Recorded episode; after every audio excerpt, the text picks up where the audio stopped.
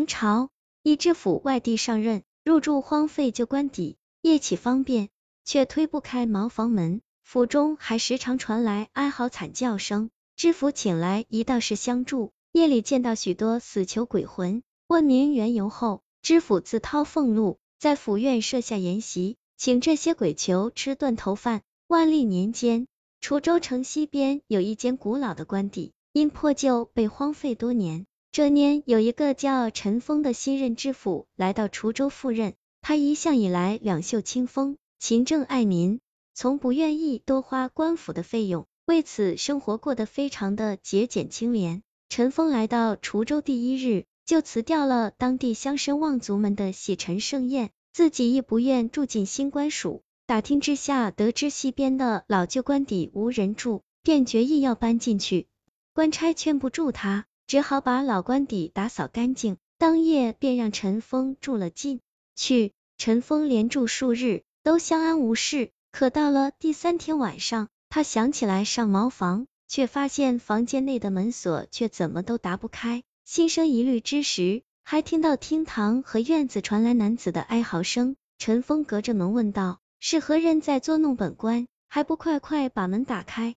声音随即消失。陈峰用力推门。可门还是丝毫不动，自己没了办法，只好继续回去睡觉。醒来时已是天明，那房门不知何时打开了，陈峰更是感到奇怪。细想之下，反问自己是谁人在戏弄当官的呢？未料一连数晚，陈峰遇着此怪事，到了夜里，房间的门窗就打不开，自己被关在房间里，还偶尔听到外面传来男子惨叫声。此时，陈知府明白过来，这是一处闹鬼的官邸。陈知府一腔正气，虽不怕鬼，但这些鬼物长久在此，不解决也是个麻烦。第二日，陈峰去到城外清风道观，请教一名白发老道士，对方立马带了些法器、罗盘，来到官邸中四处查看。道士查看后，然后对陈峰说：“此处阴气沉重，冤魂很多。”劝大人还是另择其他住处吧。陈峰听完说道：“这些鬼魂既然有冤情，本官就不能不管，必须帮他们沉冤昭雪，这样他们就甘心的离去了。”道士见陈峰如此廉政公明，要替鬼伸冤，心生佩服，表示今晚可以召唤鬼魂前来询问，叫陈峰穿官服，带上官印，自己先回道观，准备一些做法的东西。当晚子时。陈峰穿着官服，拿着官印，坐在寝室里，道士便在房内开坛做法。不一会儿，紧闭的门窗便缓缓打开，道士便带着陈峰来到厅堂，朝半空撒出一把香炉灰。只见炉灰落地，瞬间便浮现一群鬼囚，他们一个个身带枷锁，脚系铁链，跪在地上，不断哀叫哭泣。陈峰亦不害怕，上前说道。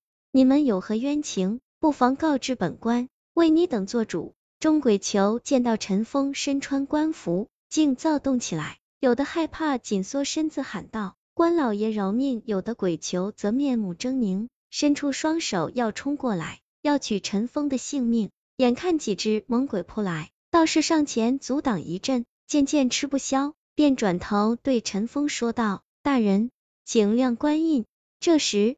陈峰才从紧张中回过神来，从袖袋里掏出自己的官印，只见金芒刺眼，众鬼魂纷纷吓得跪下，不敢再动弹。其中一只年老的鬼囚颤抖着说：“清官大老爷，饶命啊，小人知罪。”说罢连连叩头，其他鬼魂亦跟着不断跪拜陈峰，哭着求饶。未料陈峰倒是不怕了，前去把老鬼囚扶起，说：“本官名叫陈峰。”知你们有冤情，不肯离去投胎，故此来替你们伸冤。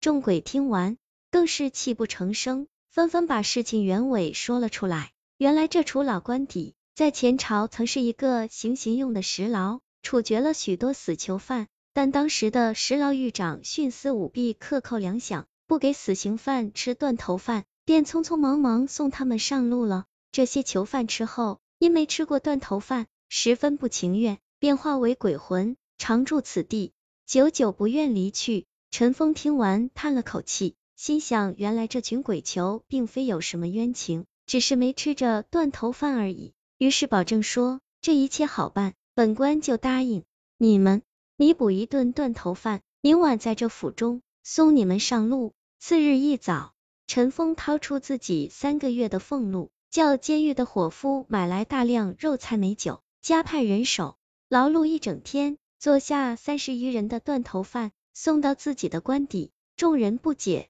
问何故？